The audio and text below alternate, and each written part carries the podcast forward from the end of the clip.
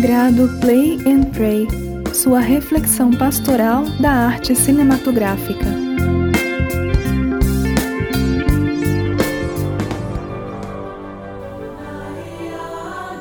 A continuação da aventura congelante foi extremamente aguardada pelas crianças em todo o mundo.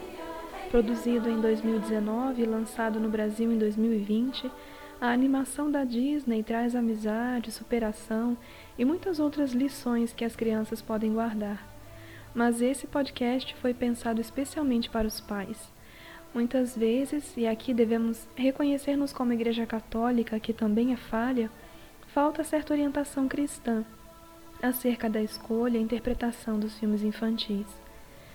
Filmes muitas vezes são apresentados às crianças como simples distrações, momentos para relaxar ou até mesmo entreter enquanto a família precisa fazer algo. Mas por que não pensar em assistir alguns filmes junto com as crianças e ao final perguntar a parte que mais gostou, provocar uma simples, mas importante reflexão? Frozen 2 traz algumas ideias que merecem ser reforçadas ao final do filme como a amizade entre as duas irmãs, o desejo de se descobrir e realizar a sua missão, para a qual foi chamado ou chamada, a coragem de arriscar a própria vida pelo bem do outro, por amor. A família é o primeiro lugar de evangelização e é de onde as crianças vão formar o caráter e a consciência dos valores, e mais ainda é no relacionamento entre os irmãos e com os pais que vão se descobrindo e formando a própria identidade como ser humano, dotado de dons que o levam a uma missão neste mundo. Mas é preciso coragem.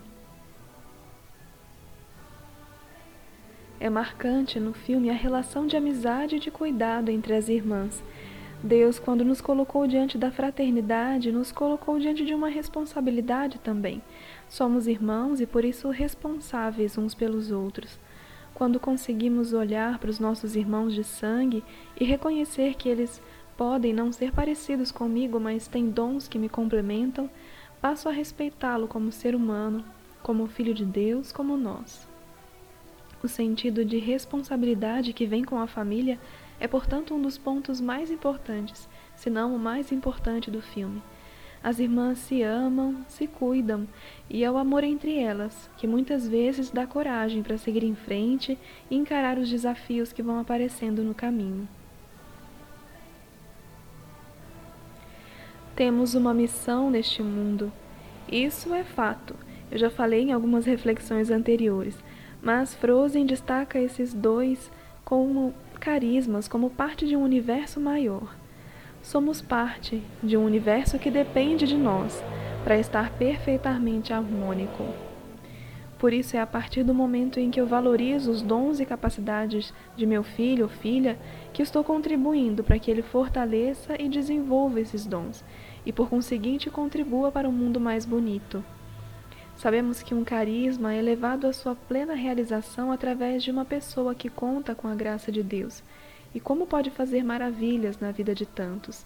Pensemos nos santos, de longe e de perto, que nos fazem tão bem, que transparecem a bondade divina.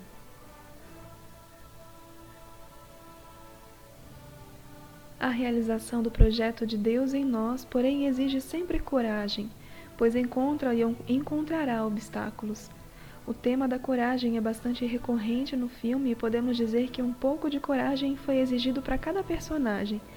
Parece-me que Jesus sabia que essa era uma virtude que devia permear a vida do cristão, já que também a sua vida e morte, a sua Páscoa exigiram uma coragem heróica.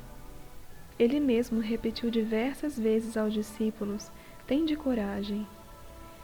Celebramos no domingo passado a solenidade de Pentecostes, quando o Espírito Santo de Deus foi enviado ao coração dos apóstolos e lhes transformou de medrosos a corajosos.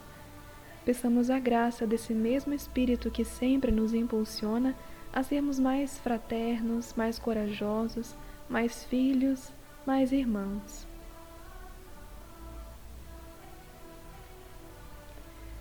Ó Espírito Santo, fortaleza e coragem de Deus. Dá-me a graça de olhar para mim mesma, de descobrir-me como filha amada.